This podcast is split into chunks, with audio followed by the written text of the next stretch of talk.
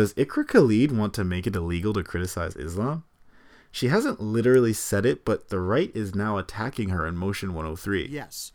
Iqra Khalid, the terrorist, the terrorist sympathizer, the terrorist politician, the the terror inducer, the the disgusting human being that you see on your screen right now. Rhetoric like that doesn't really add to the discussion, but I understand some people get heated.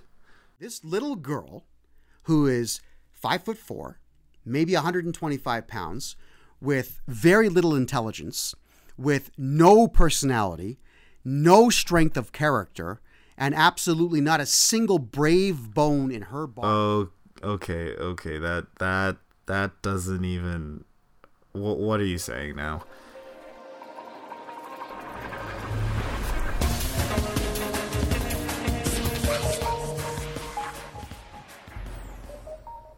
Six by Six Newscast Friday. Brandon here. What you heard was clips from the Freedom Report hosted by Kevin J. Johnston on Valentine's Day.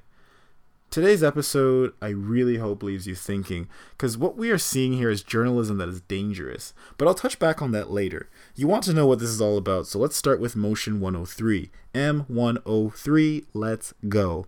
Essentially, critics are saying this is a motion that appears to be designed to protect religions from scrutiny or hateful rhetoric, but the motion specifically mentions Islamophobia in two sentences. First, when the motion reads, condemn Islamophobia and all forms of systemic racism and religious discrimination. Second, when the motion reads, develop a whole of government approach to reducing or eliminating systemic racism and religious discrimination, including Islamophobia. On first read, the wording could possibly suggest the elevation of one religion over the other, a claim some, including Conservative Party leadership candidate Kellie Leitch, stand by. But Leitch also wants to vet immigrants for Canadian values, so no surprise she's reacting the way she is, anyways. And we can't prove that Iqra Khalid's main objective was to elevate Islam, but it hasn't stopped many people from saying that it is. Though, as my earlier clip says, some have already horrifically labeled her. We already have the right to practice religion freely without discrimination or persecution as part of the Canadian Charter of Rights and Freedoms. Additionally, rights and freedoms in the Charter also cover the scope of systemic racism and religious discrimination.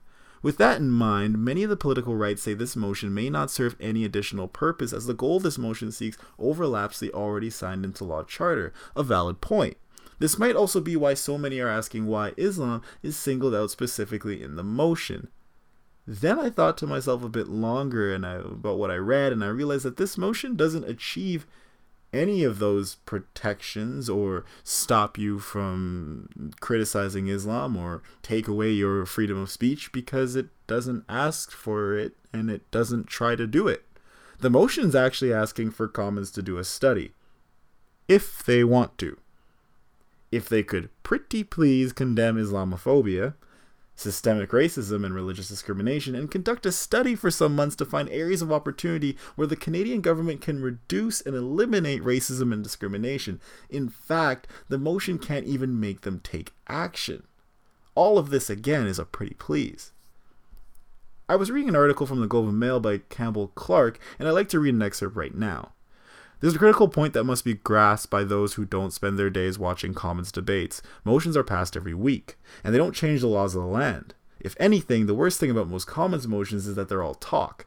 MPs can use a motion to convey an opinion or demand some form of parliamentary process or call on the government to do something, but they don't establish new crimes and they can't undo the constitutionally enshrined right to freedom of speech. So let's all calm down for a second but uh, there are still more issues that we should talk about. The volume of criticism aimed at the politically left, or more specifically, Iqra Khalid, and the difference in interpretations from the political extremes turned a request for a study into a debate about Iqra Khalid's intention of bringing Sharia law to Canada. What is even more discouraging is that some did nothing more than propel the exact same Islamophobia that Khalid sought to eliminate through her proposed study. The Freedom Report that you heard earlier was not so much a report. It sounded more like a heat, hate, sorry, hate speech. Kevin Johnson may not realize this in his rage, but he suggested violence towards MP Khalid. He encouraged Islamophobia. He told us it was okay to demonize our opponents and call them terrorists and scum and subhuman and inferior when we don't agree with them. I don't mean to be critical, but someone has to be. That was nothing of a report. And that was not done by a reporter. That was bashing, that was hatred, that was racism, that was ignorance, that was simply name calling to try to make a point. Even in the video description, you wrote, She is a traitor, and traitors in capital, and an Islamic extremist. It is time to get her out of office and out of Canada. You know what? You are entitled to your opinion, though, and in Canada, you do have freedom of speech, and no motion is going to take that away, especially the motions that don't attempt to. And if you really are a journalist, you should know better than to promote these things. You should know better about the effects of rhetoric and speech, such as what you portrayed on Valentine's Day, assuming you are a real journalist. Now, to be fair, there is an area of opportunity with wording and clarity with the way things are written, but this is also why, as journalists, we really need to do our best to bring the facts forward and make sure we have done our research. And forget journalism and journalists.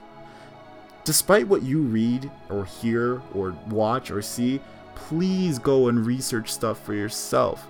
Develop your own opinion and draw conclusions that are based on factual information and always try to take a look at both sides, even the sides that you don't agree with.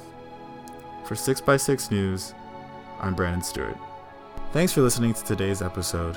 I know we went over by a bit, but I felt like we really had to talk about this. You can follow 6x6 on Twitter at 6x6news. You can also reach 6x6 through email at 6x6news at outlook.com, and the 6s are spelled out. Our SoundCloud is 6x6news, and again, the 6s are spelled out, and on our SoundCloud, you'll find links to articles and more information regarding today's episode.